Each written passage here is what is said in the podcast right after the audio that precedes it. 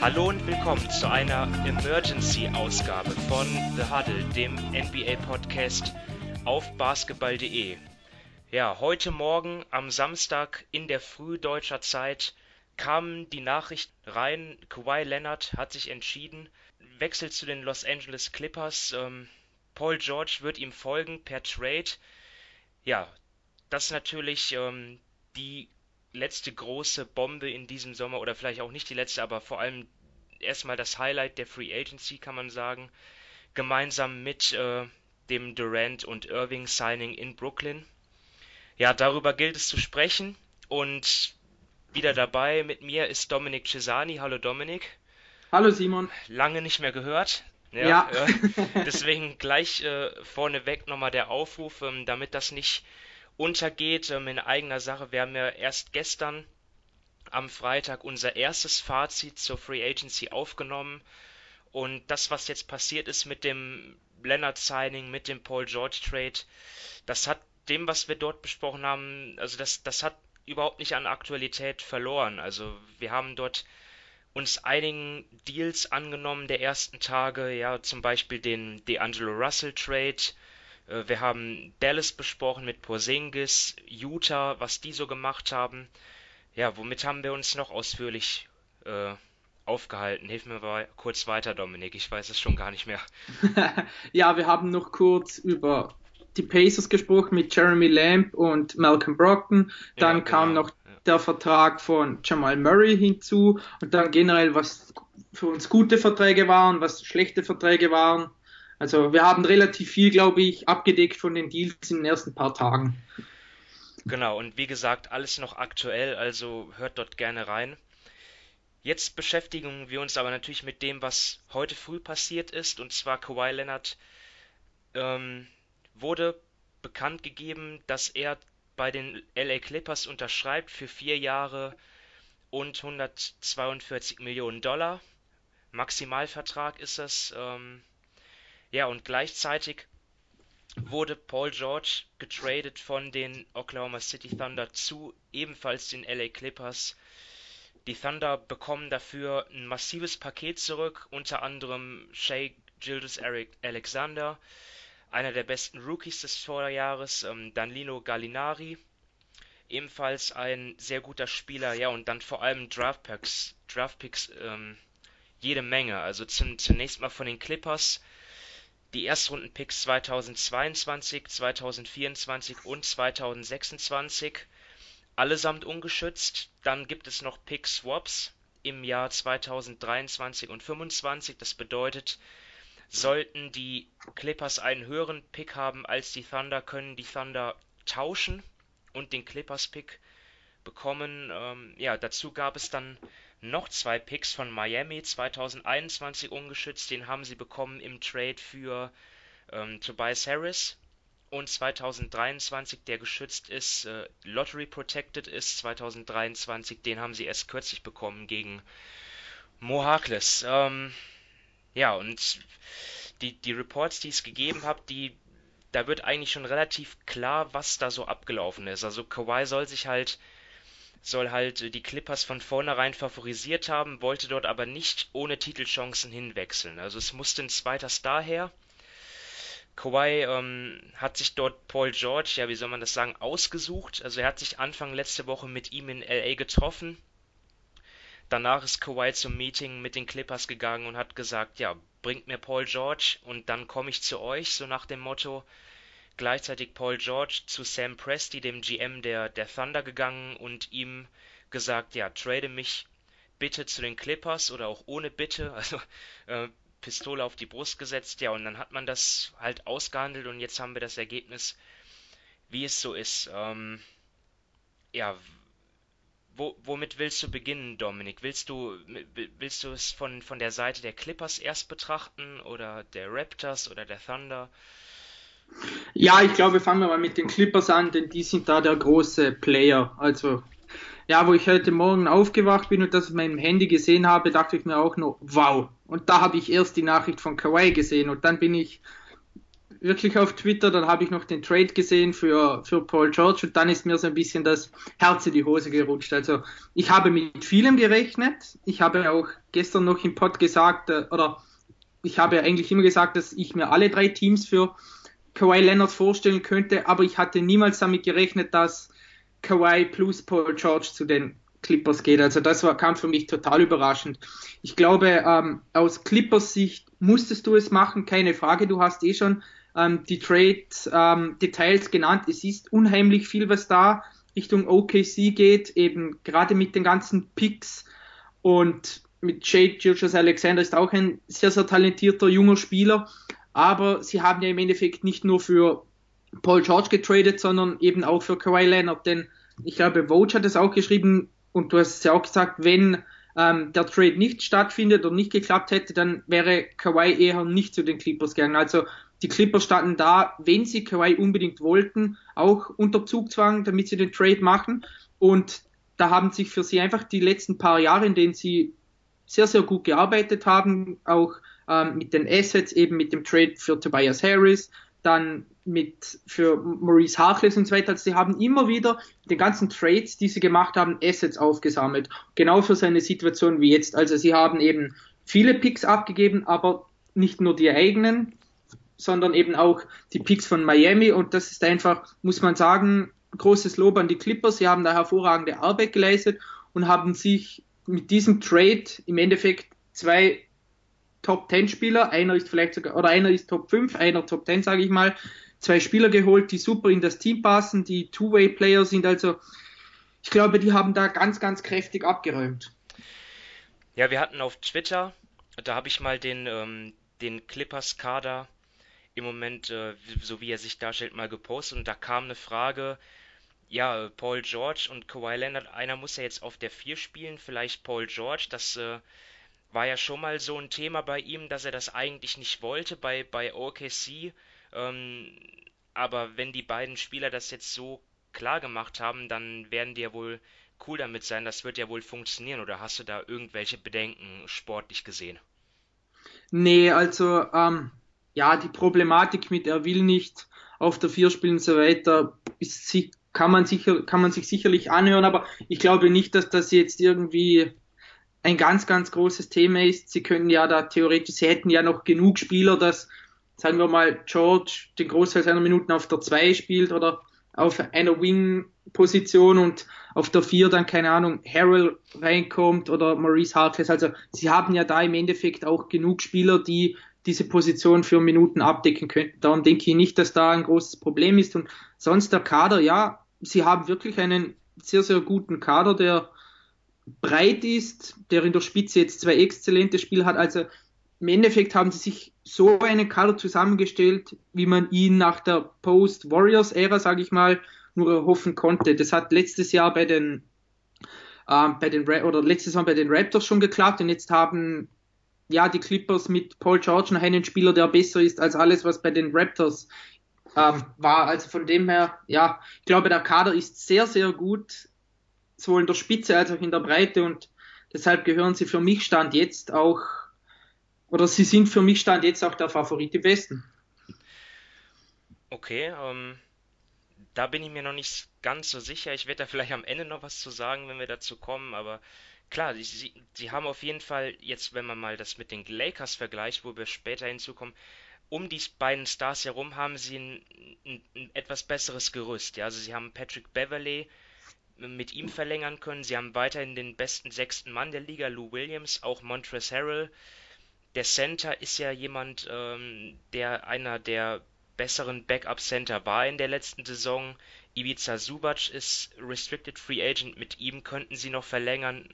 Ähm, Luke Shamet, den sie ja auch in dem ja, Trade mit den Sixers bekommen haben im letzten Februar, der Trade, ja, der wirklich eigentlich auch ja, maßgeblich dazu beigetragen hat, dass, dass äh, die Clippers jetzt für Paul George traden konnten. Denn da haben sie ja so viele Picks bekommen und Spieler, das, ähm, ja, das, das, das hat ihnen auf jeden Fall die Tür geöffnet für so einen Move. Ähm, was ich noch interessant finde, bevor, also, also, oder willst du erst noch was zu den Clippers sagen? Ähm, ja, ähm, ich glaube eben, Jetzt so, so kurz nach dem Trade viel zu sagen, fällt mir ein bisschen schwer. Wie gesagt, man muss das Front Office um Jerry West unheimlich loben. Gerade auch deshalb, weil die Trade-Forderung von Paul George ist nie rausgekommen. Also da hat nie irgendjemand darüber berichtet, weder Vogue noch Shams noch Chris Haynes. Also das ist wirklich total unter dem Radar gefahren. Das muss man, das schaff, schaffen heutzutage nicht viele Front Offices. Also das war sehr, sehr gut von ihnen. Und eben, es hat sich einfach ihre Strategie über die letzten Jahre, die sie gefahren sind, hat sich jetzt am, am 6. Juli war es, ist es ja bei uns, hat sich bezahlt gemacht. Also sie haben ein super Front Office, sie haben einen sehr, sehr guten Coach, sie haben, bevor die zwei Spieler kamen, eben schon talentierte Spieler unter Vertrag, auch im richtigen Alter mit Beverly und Lou. Klar, da könnte es in ein bis zwei Jahren dann vielleicht auch anders aussehen, sage ich mal, aber die sind jetzt beide 30, ein bisschen drüber, also die haben wahrscheinlich noch ein, zwei gute Jahre im Tank. Dazu jüngere Spieler eben mit, mit Shemet, mit Subac, wenn er bleibt, mit Montrezl Harrell. Also ja, ich glaube einfach, sie sind sehr, sehr gut aufgestellt und sie haben auch einfach das Potenzial, über die nächsten Jahre das eben zu bestätigen. Der Besitzer hat unendlich viel Geld, also der ist mit Abstand der reichste Mann in der NBA. Da sollte es eigentlich nie irgendwelche großen Probleme mit der Tax geben, dass er sie bezahlt. Also ich glaube, sie sind jetzt für die Zukunft, wenn das Team so zusammenbleibt, wenn sie ihre Entscheidungsträger halten können, sehr, sehr gut aufgestellt. Und ja, wie gesagt, großes Lob an das, was die Clippers da in den letzten Wochen, Monaten und Jahren gemacht haben. Ja, da kann ich dir nur zustimmen. Ähm, ja, und ich meine, die, die Clippers haben ja auch wirklich jetzt sogar schon ein tiefes Team. Das ist nicht wie bei den Lakers, die jetzt noch, was weiß ich, wie viele Kaderplätze auffüllen müssen. Ich habe eben noch übergangen, zum Beispiel Rodney McGruder, den sie geholt haben für die Flügel, dann Mo Harkless natürlich per Trade. Also ich meine, ich, ich zähle das jetzt auf, viele unserer Zuhörer kennen die Kader eh, aber trotzdem es sei nochmal zu nennen. Also das ist jetzt nicht so, dass die Clippers jetzt zwei Stars haben und darum äh, herum äh, Brache. Also das ist das ist wirklich sehr gut, wie, wie dieser Kader jetzt zusammensteht. Ob er ob sie jetzt Favorit sind im Westen, sei mal dahingestellt auf jeden Fall äh, sind sie jetzt mit an der Spitze natürlich mit dran. Und du hast jetzt eben viele, bevor wir jetzt zu den anderen Teams kommen, zu den anderen beteiligten äh, Akteuren, du hast jetzt viele Stichwörter genannt, viele Schlagwörter wie überrascht, ähm, hättest nie damit gerechnet, ist nichts rausgekommen an die Öffentlichkeit und da muss ich vielleicht, weil auch weil wir gestern off the record auch darüber gesprochen haben und ähm, ja, uns auch ein, bisschen, auch ein bisschen Unzufriedenheit geäußert haben über die Berichterstattung beim Anthony Davis äh, Trade, auch bei der Kawhi Leonard Saga. Also für mich auch die Verlierer jetzt dieser ganzen Free Agency mit Kawhi Leonard und so auch die Medien generell. Also ähm, und damit meine ich jetzt nicht diejenigen, die nicht die Journalisten, die klar zugegeben haben, dass sie nicht wissen, was Sache ist, sondern die Jalen Roses und Stephen A. Smith und Chris Brasserts dieser Welt, die sich mit ihren Prozentangaben ja im Nachhinein wirklich, ja, kann man das sagen, lächerlich gemacht haben, die und, und die auch total daneben lagen. Also ich weiß nicht, von 100 Leuten hat vielleicht einer gesagt, dass Kawhi zu den Clippers geht und der eine hat dann auf keinen Fall sicherlich äh, prognostiziert, dass da so ein äh, Paul George Trade im, im Anmarsch ist, oder? Also da, das, das erlebt man auch selten, dass die Medien da so im Dunkeln tappen, oder? Genau, ja, also ich kann ja da nur zustimmen. Chris Haynes hat es ja auch geschrieben.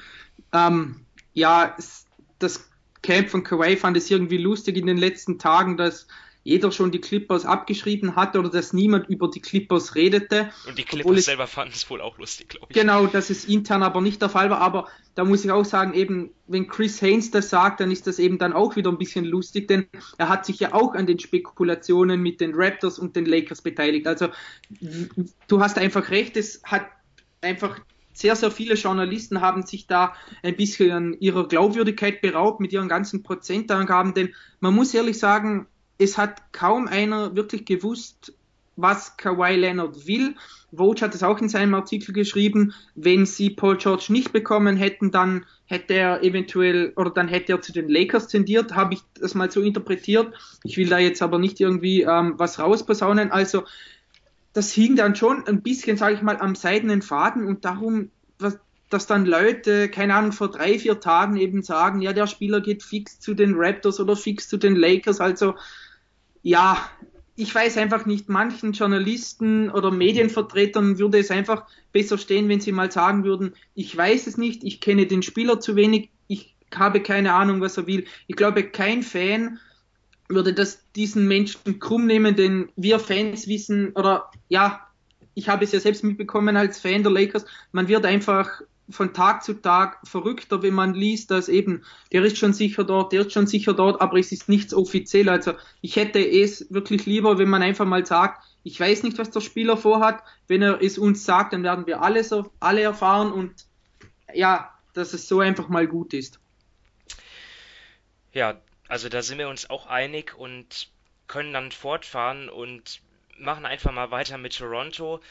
Ich glaube, dort ist heute zumindest Trauern auf jeden Fall erlaubt. Ähm, Kawhi Leonard hat in einer Hinsicht auch Geschichte geschrieben mit seiner Entscheidung, weil er nämlich der erste Finals MVP ist, der direkt danach in der Offseason das Team verlässt zu einem anderen Team. Und ja, also die Raptors, sie können sich ja eigentlich überhaupt keinen Vorwurf machen. Also sie haben für Kawhi getradet, sie hatten den maximalen sportlichen Erfolg mit der Meisterschaft auch ähm, das Drumherum, ja, Kawhi, die, die Leute in Toronto oder in Kanada sogar liegen ihm zu Füßen. Ja, die Organisation hat das Vertrauen zu ihm aufbauen können und ähm, ja, jetzt haben sie es trotzdem nicht geschafft, ihn zu halten. Ähm, wie, wie siehst du die Situation der, der Raptors jetzt? Wie geht es dort weiter? Ich meine, dort steht ja immer noch, stehen ja immer noch Leute wie Kyle Lowry, äh, Pascal Siakam und Marc Gasol unter Vertrag.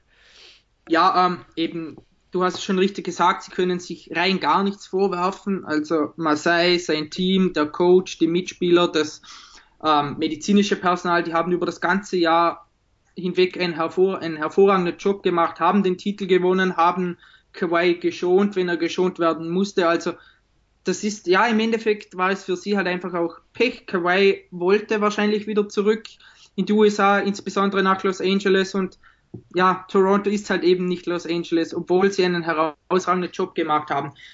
Rein kadertechnisch sage ich jetzt mal eben, sie haben ja keinen Cap Space, also sie haben ja Laurie, Gasol, Ibaka, Powell, Van Fleet, Siaka und Anunobi fix unter Vertrag und damit ist eigentlich der gesamte Cap Space schon mehr oder weniger aufgebraucht. Also da ist jetzt diesen Sommer für sie in dieser Hinsicht nichts mehr möglich, egal ob jetzt Kawhi verlängert hätte oder ob er geblieben wäre. Aber was natürlich der Fall ist, ab nächsten Sommer hat Masai Ujiri einfach ja ein, ein blankes Blatt oder ein leeres Blatt vor sich. Also das sind ähm, Norman Powell ist nächstes Jahr noch unter Vertrag oder ab 2020 noch mit knapp 11 Millionen unter Vertrag und OG Ananobi, wenn sie mit ihm, ähm, wenn sie seine Option ziehen. Alle anderen Leute, Gasol, Ibaka, Van Fleet, die werden alle Free Agents. Ähm, Pascal Siakam wird Restricted Free Agents. Und ich, und ich glaube einfach, dass Masai ist so ein herausragender ähm, GM,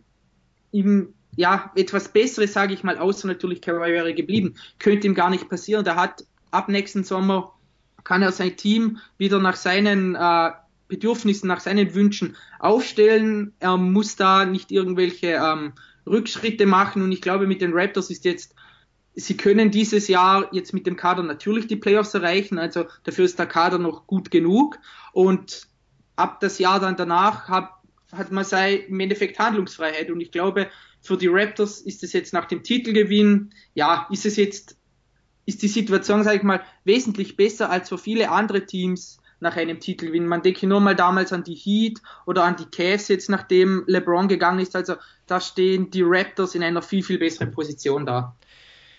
Langfristig können wir bei Toronto eh kaum was sagen. Ja, du hast, sprichst es an, die Verträge laufen aus, viel von den, von den ähm, besten Spielern nächstes Jahr, aber also größtenteils. Und was kommende Saison angeht, ist das, glaube ich, schon ein Absturz zu erwarten. Also vor allem auf dem Flügel sehe ich da qualitativ dann jetzt schon eine riesige, ähm, ein riesiges Loch, auch weil einfach nicht nur Kawhi geht, sondern auch Danny Green zu den Lakers Sie haben, klar kann natürlich äh, Fred Van Vliet jetzt neben Laurie spielen, das geht natürlich schon. Sie haben Norman Powell, OG Anunobi, dann haben sie jetzt noch verpflichtet ähm, Matt Thomas aus Valencia, aus, aus der spanischen ACB, der ja einer der besten Schützen ist in Europa, wo es, glaube ich, davon abhängt, wie er defensiv klarkommt, wie viel Spielzeit er dort bekommen kann. Aber das ist natürlich jetzt schon qualitativ, das sind schon krasse Einbußen. Ähm, ich weiß gar nicht, ob sie jetzt in meinem Power Ranking in den Top drin, 10 drin wären. Vielleicht, ja, vielleicht kratzen sie dran. Also, sie sind auf jeden Fall jetzt kein Spitzenteam mehr, oder? Definitiv, ja. Also, wie du sagst, am Flügel sind sie jetzt schon, haben sie schon einiges an, oder massig an Qualität verloren. Da muss man nicht darüber sprechen.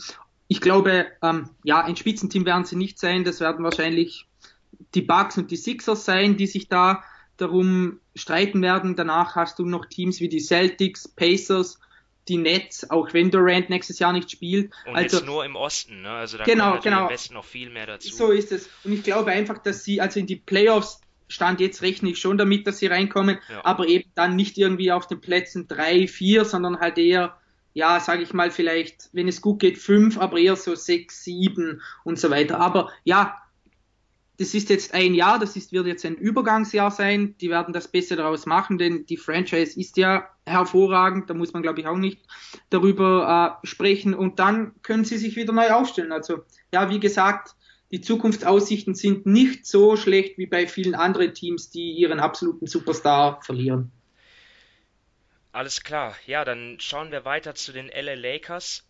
Und ähm, ja, Dominik, ich weiß nicht, ob ich dich mit Danny Green trösten kann, aber er ist zumindest, äh, oder, oder ob du dich selber trösten kannst mit Danny Green, denn er ist sozusagen ja jetzt ähm, statt Kawhi Leonard äh, zu den Lakers gewechselt.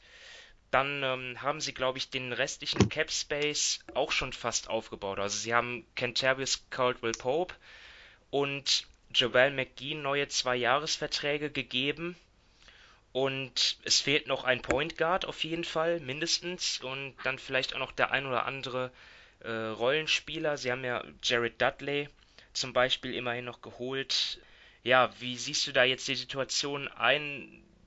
Trifft das die Lakers jetzt sehr hart, dass das Kawhi nicht kommt, auch langfristig? Hm, ja, also kurz zum Cap Space. Ich weiß nicht genau, wie viel Cap Space sie haben, denn es kommt natürlich auch darauf an, wann die Spieler gesigned werden, denn Javel hat ja einen Vertrag über 8,2 Millionen für zwei Jahre unterschrieben, aber ich glaube, ihn als Cap-Hold hat er nur 1,6 Millionen drin. Also wenn man da quasi mit ihm noch wartet, bis er unterschreibt, hat man ja da auch wieder so ein bisschen Puffer mit ein paar Millionen. Also es war die Rede zwischen 9 und 14 Millionen, eben ich bin mir nicht genau sicher, wie viel. Ähm, ja, mit Danny Green bin ich nicht unglücklich. Ich habe das auch schon mal ähm, gesagt. Wenn Kawhi nicht kommt, dann hoffe ich natürlich, dass er kommt, weil er dem Team im Endeffekt genau das bringt, was es nicht hat, nämlich ähm, Shooting von draußen und Defense am Flügel. Also das sind so zwei große Problemstellen, die das Team letztes Jahr hatte und die Danny Green jetzt beheben sollte. Ähm, ja, KCP ist meiner Meinung nach zu teuer. Er war letztes, er war, er ist auch relativ unkonstant, aber da bin ich nicht unglücklich, dass er bleibt, auch wenn es eben zu viel Geld ist. Und Javel, ja, gut. Den hätte ich natürlich lieber fürs Minimum gesehen. Wir haben es eh im Pod auch gestern, kann man ja schon ein bisschen vorgreifen, ähm, angesprochen. Die Center teilweise, da sind noch gute Center verfügbar für das Minimum, die noch keinen Vertrag haben. Also da hätte ich lieber das gesehen oder zumindest das zweite Jahr ungarantiert oder eine Team Option und nicht wie jetzt bei ihm eine Player Option. Also das sehe ich ein bisschen kritisch. Und ja, bei Kawhi, ich sage mal so, ähm, ich finde es, ich kann dem Front Office, dass sie Kawhi versucht haben zu holen, keinen Vorwurf machen, denn wenn man eine Chance hat auf eine Dynastie und mit LeBron, Kawhi und Davis wären die Chancen da gut gewesen, dann musst du das Risiko eingehen. Ähm, da kann ich ihnen keinen Vorwurf machen die letzten paar Jahre kann man ihnen zum Vorwurf machen, was sie da schlecht gemacht haben, keine Frage. Ähm, was bei Kawhi einfach aus Lakers Sicht wehtut, ist, dass er in den Westen gekommen ist, dass er zu den Clippers gekommen ist, keine Frage, und dass er Paul George noch ähm, quasi mitgebracht also hat. Also das ist einfach so ein Punkt, der den Lakers wehtut. Ähm, ja, der Kader ist, er muss noch aufgefüllt werden, keine Frage. Du hast es mit dem Point Guard schon angesprochen. Da ist jetzt auch nicht mehr so viel auf dem Markt. Ich hoffe, dass sie Alex Caruso halten, der ist ja Restricted Free Agent. Ähm, sonst muss man sehen, Marcus Morris ist ja auch noch Free Agent. Da bin ich gespannt, was er auf dem Markt bekommt. Das wäre dann eventuell auch noch ein interessanter Kandidat. Man braucht auf jeden Fall eben noch, noch entweder noch Flügelspieler noch oder eben also einen Point Guard braucht man sowieso. Ja, dass Kawhi nicht kommen ist, wie gesagt, ist schade. Seine Hinhaltetaktik, die oder seine, seine Entscheidung, dass er nicht wusste, wohin er will, ja, ist für die Lakers auch ein bisschen blöd gelaufen, weil es ja nicht der Wahrheit entsprach, sondern er hatte nur darauf gewartet, bis der Paul George Trade durchgeht. Das ist eben, ja, für die Lakers einfach blöd gelaufen. Das konnte man nicht ändern. Und ja, jetzt hoffe ich einfach mal, dass sie noch das Beste daraus machen. Danny Green ist okay für circa 15 Millionen im Jahr, auch wenn ein bisschen zu viel ist, aber es war klar, dass man da überbezahlen muss, wenn relativ wenig noch auf dem Markt ist und Dallas auch an ihm interessiert war und KCP und Joel sind zu teuer. Ich hoffe jetzt nur nicht, dass Rajon Rondo kommt, sonst machen wir wieder den gleichen Schwachsinn wie letzten Sommer. Okay, wel welche Alternative hättest du denn zu Rondo? Also würdest du lieber ohne klassischen Point Guard in die Saison gehen, anstatt ihn zu nehmen? Ja, eben. Also ich finde jetzt zum Beispiel Alex Caruso finde ich den besseren Spieler als Rondo, sowohl individuell als auch im Teamkontext, weil er besser verteidigt, weil er offensiv werfen kann, weil er nicht andauernd den Ball braucht. Das finde ich für das Team, wo LeBron sowieso sehr oft den Ball in seinen Händen hat, wesentlich besser. Ähm, sonst Spieler, ich glaube, man könnte mal ähm, versuchen, was zum Beispiel ein Tyus Jones, der ist jetzt Restricted Free Agent, ähm, was der zum Beispiel kosten würde bei ähm, von Minnesota, wie weit die da interessiert sind. Quinn Cook gibt es auch noch. Also ich bin wirklich kein Fan von Rondo und darum hätte ich auch gerne einfach einen anderen Guard, einen anderen Ballhändler, der vielleicht nicht so einen, einen spektakulären Namen hat wie er und so von seinem Ruf lebt aber dafür in den letzten Jahren einfach ein wesentlich besserer Spieler als Rondo war. Und das ist meine Hoffnung, aber so wie ich die Lakers kenne, werden sie mich da enttäuschen und Rondo wird kommen und das nicht für das Minimum. Ja, Tyus Jones ist natürlich auf dem Papier der talentierteste Point Guard, auch perspektivisch jetzt noch auf dem Markt, aber Restricted Restricted Free Agents abzuwerben, ist natürlich nicht immer so leicht. Du musst dann eigentlich dann auch schon ein Ge Gebot machen, was dann das Team dann halt nicht matchen wird. Ne? Und das ist halt so die Frage, ist, ähm, ist das möglich ähm, mit, den finanziellen, mit dem finanziellen Spielraum, den die Lakers jetzt haben? Da, da ähm, warten wir ab, wie der Kader dort aufgefüllt wird.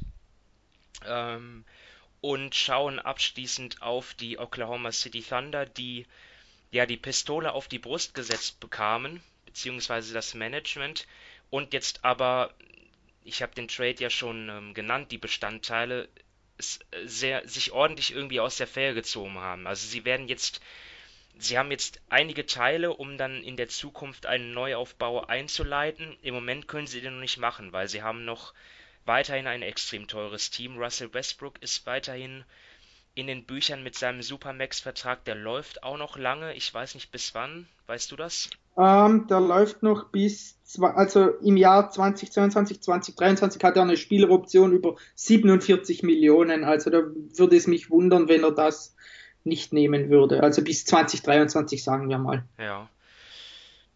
Ja, und dann natürlich ein, ein, ähm, Steven Adams verdient noch einiges Geld, ähm, Danilo Gallinari, Andrew Roberson, also ich, ja, ich kann Dennis Schröder hast du auch noch, oder? Den, also, genau, Dennis Schröder ist auch noch da. Äh, was macht er? 17 Millionen, glaube ich, weiß ich. Ja, 15,5 jetzt dieses Jahr, aber der hat auch noch dieses und nächstes Jahr Vertrag. Ja.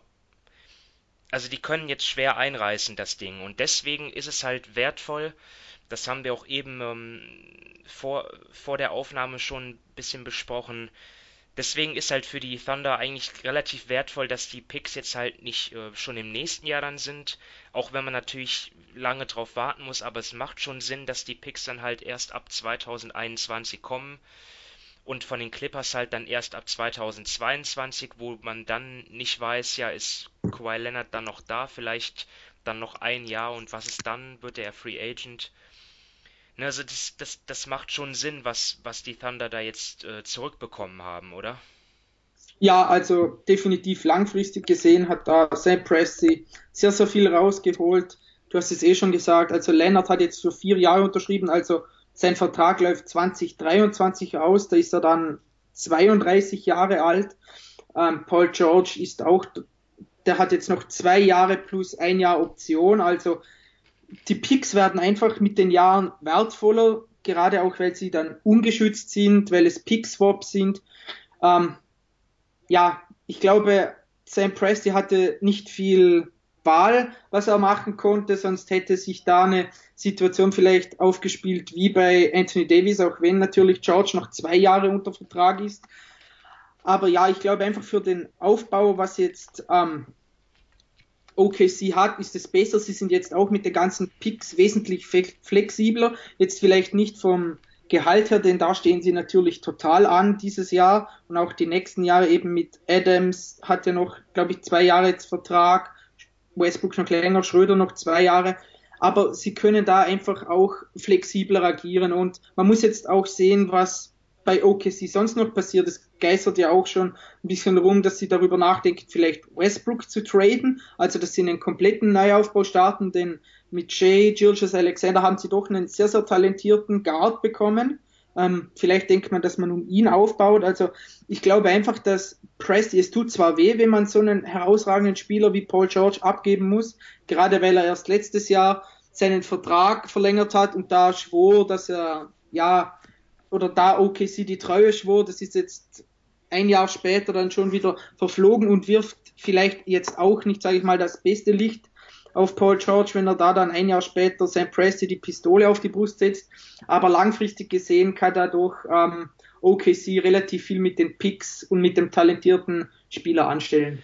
Ich bin halt auch gespannt, was sie jetzt machen, ähm, wie es da jetzt weitergeht. Also ich hoffe nicht, dass sie jetzt einen dieser Picks dann ähm, oder, oder mehrere dieser Picks dafür verwenden, irgendwelche Verträge dann loszuwerden, sondern dass sie da einfach geduldig sind. Aber ja, du sprichst schon an, Shay Gilgis Alexander für mich eigentlich der größte Verlierer dieses Trades, wenn er dort bleiben sollte, weil ja, Russell Westbrook ist Point Guard, Dennis Schröder ist Point Guard und was passiert dann mit ihm? Also er ist ja ein, ein großer Guard, er kann sicherlich auch auf der 2 spielen, hat er bei den Clippers auch gemacht, aber für seine Entwicklung ist es natürlich nicht förderlich, wenn er dann wenn sich das dann so gestaltet, wie äh, was Victor Oladipo bei OKC erlebt hat, dass er dort einfach ähm, abseits des Balls geparkt wird und dann irgendwie dann, ja, dann gar nicht so viel involviert ist. Ähm, hast du da auch Sorge, dass, dass, dass, dass seine Entwicklung leiden könnte?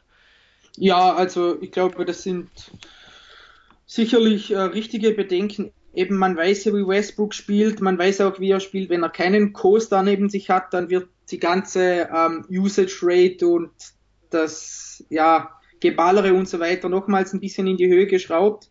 Und ja, ich denke, es wäre ähm, am sinnvollsten, wenn sie eben versuchen, Gilgis Alexander aufzubauen, falls er dann auch zuerst mal nur die Backup-Minuten von Westbrook sieht, dann ja, also wenn ich OKC wäre und ich will Westbrook behalten, dann ist für mich ganz klar, dass dann Gilgis Alexander die Rolle mindestens von Schröder einnehmen muss. Klar, Schröder verdient seine 15,5 Millionen, aber OKC wird jetzt in nächster Zeit nicht irgendwie vorne mitspielen und dann musst du einfach deine, deinen jungen Spieler ausbilden und man kann für OKC und seine Fans nur hoffen, dass sie das dann einfach auch besser angehen, als sie es mit Victor Oladipo gemacht haben, bei dem ja auch jeder sagte, der Trade war relativ einseitig für OKC und dann dreht dieser bei den Pacers so enorm auf. Also was jetzt, was heute früh passiert ist, das war echt ein Schocker und ähm, das hat auch sorgt auch jetzt schon für viel Diskussionsstoff. Also ich habe auch in, in meiner deutschen äh, in meiner deutschen Twitter-Bubble, da ist auch schon wird auch einiges diskutiert, so ja, Leute, die der Meinung sind, ja, dass die Stars, wie, wie das jetzt Paul George gehandelt hat mit, mit seiner Trade-Forderung, dass, dass die Stars ja sozusagen so viel Macht haben und das gesamte System mit den Salary Cap Regularien und, und Draft jetzt äh, aushebeln. Also ich, ich habe mir da noch kein abschließendes Urteil gebildet, ähm, weil es war ja auch wirklich jetzt eine Ausnahmesituation in diesem Sommer, dass einfach diese ganzen Teams aus den großen Märkten ähm, ja Cap Space hatten und dass auch so viele Stars verfügbar sind. Ich meine, diese großen Märkte wie LA, die hatten ja schon immer hohe Anziehungskraft und Fakt ist, dass Spieler in den letzten Jahren an Einfluss gewonnen haben, sicherlich. Ähm, das sehe ich jetzt aber an sich ähm, jetzt auch nicht so negativ. Ähm, ja, wie ist da, hast du da eine Meinung oder willst du dich da enthalten? Ähm, ich sag mal so, also ich bin da auch nicht hundertprozentig pro oder contra. Ich finde es schon richtig, dass Spieler für sich selbst Verantwortung übernehmen, denn ich sag mal, bis vor ein paar Jahren als ähm, eigentlich war ja da LeBron federführend.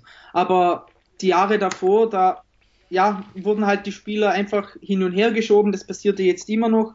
Und ähm, da hat keiner irgendwie mit der Nase gerümpft. Und sobald die Spieler dann einen Trade fordern, werden sie als Verräter hingestellt und so weiter. Also ich verstehe dass Wir als Fans, wir sind ja sage ich mal, der aller, allergrößte Teil Fans einer Franchise und nicht Fan eines Spielers. Und dass wir uns da im Normalfall dann auf die Seite der Franchise schlagen und nicht auf die Seite des Spielers, das ist irgendwie auch verständlich. Aber aus reiner Spielersicht kann ich es verstehen, wenn sie einfach ihre Karriere in die eigene Hand nehmen wollen und das tun wollen, was für sie das Beste ist. Sei es jetzt, dass sie das meiste Geld wollen oder dass sie in einer Stadt spielen wollen, in der sie gerade Lust haben. Also ich glaube einfach, wir als, als Fans oder als NBA, Twitter und so weiter oder die Medien, wir wissen nicht immer genau, was für Spieler das Allerwichtigste ist. Vielleicht ist für manche Spieler nicht immer das Allerwichtigste, dass sie eben beim kompetentesten Front Office spielen oder in einer, bei einem Team, das sofort immer alles gewinnen kann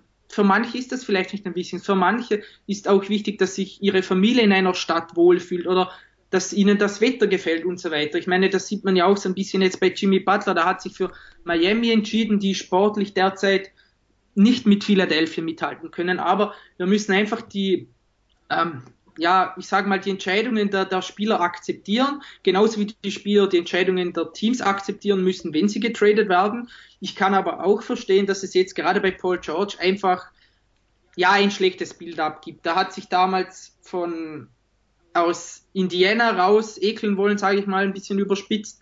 Dann wurde er zu OKC getradet. Dann haben die wirklich alles für ihn gemacht, dann hat er da letzten Sommer einen 3 plus 1 Vertrag unterschrieben, hat groß angekündigt, er schwört OKC seine Treue und so weiter, hat den Lakers abgesagt, ihnen nicht mal ein Meeting gegeben und jetzt ein Jahr später kommt er, geht zu Presti und sagt, ich will zu den Clippers getradet werden, macht das. Also, dass das für manche einfach einen, einen, einen, ja, einen sauren Beigeschmack hat und die Leute das nicht verstehen, das kann ich absolut nachvollziehen, aber eben die Spieler machen das, was für sie am besten ist und die Teams machen das, was für sie am besten ist. Ich meine, Blake Griffin wird auch nicht erfreut gewesen sein, als er ein halbes Jahr nach seiner Vertragsverlängerung von den Clippers nach Detroit getradet wurde, obwohl sie ihm versprachen, sein Trikot kommt unter die Hallendecke. Also ich glaube einfach, das hält sich so ein bisschen die Waage, wer da was macht und wir müssen das vielleicht alle, mich inklusive, ich bin da auch so ein, schlechter Fall, einfach ein bisschen lockerer sehen, sage ich mal. Ja. Aber Blake Griffin, vielleicht kommt ja sein Trikot wirklich unter die Hallendache, weil er einfach ähm, das Opfer gebracht hat für eine großartige. Du, du meinst wieder Mother Rose? für eine großartige Clippers, ja, ja, ja. genau. Ähm, oh. Ja, ich meine, Kawhi Leonard war ja eh unrestricted free agent, er konnte die Entscheidung frei treffen und er hat sich dafür entschieden, dass er kein Superteam mit Anthony Davis und LeBron James bilden wollte. Ne? Das muss man akzeptieren.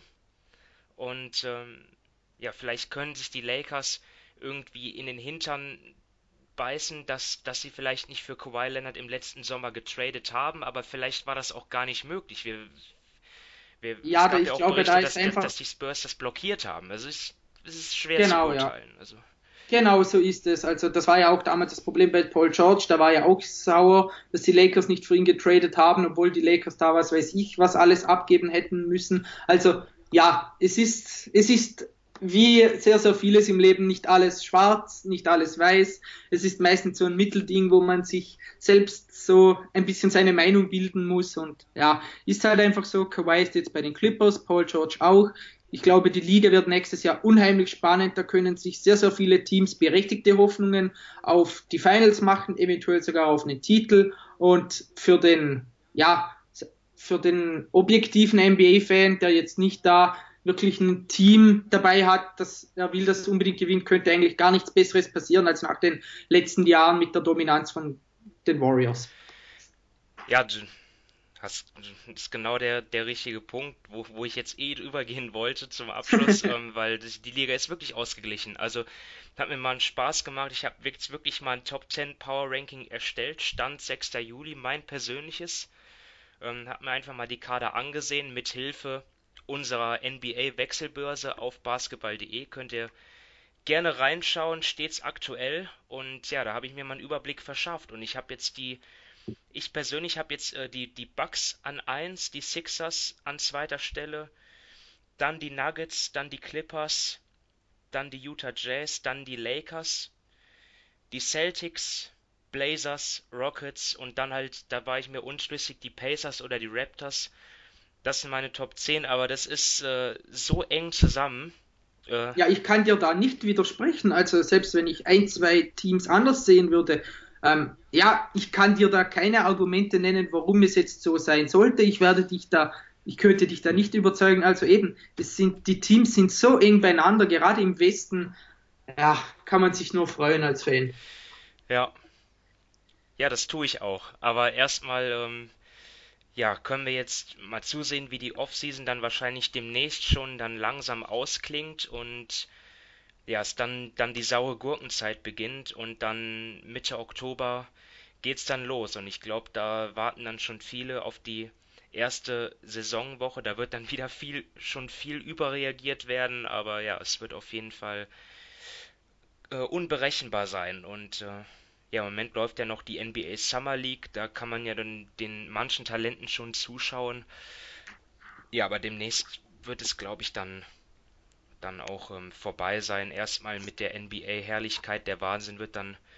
Es wird, es wird alles sich wieder ein bisschen beruhigen, hoffe ich. Ähm, und das, ja, ich glaube, das tut uns allen gut, das tut den Spielern, den Teams und uns Fan, Fans gut, wenn man da einfach mal eine gewisse Pause hat, denn gerade die Free Agency Zeit ist ja für alle anstrengend, für alle, viele stehen da ja sehr unter Druck oder fiebern da sehr, sehr mit. Da tut es dann gut, wenn, ja, keine Ahnung, ab Mitte Juli und August dann einfach da ein bisschen Ruhe einkehrt. Ja. Und bevor wir Pause machen, werden wir noch ähm, zwei Folgen einlegen mit den Off-Season-Gewinnern und Verlierern. Vermutlich dann nächste Woche. Und ja, bis dahin ähm, würde ich aber erstmal sagen, soll es das gewesen sein. Danke, Dominik, für deine spontane ähm, Einschätzung, dass du die Zeit hattest hier an diesem schönen Samstagnachmittag. Und ja, danke fürs Zuhören und ja, macht's gut. Bis demnächst. Ciao. Tschüss.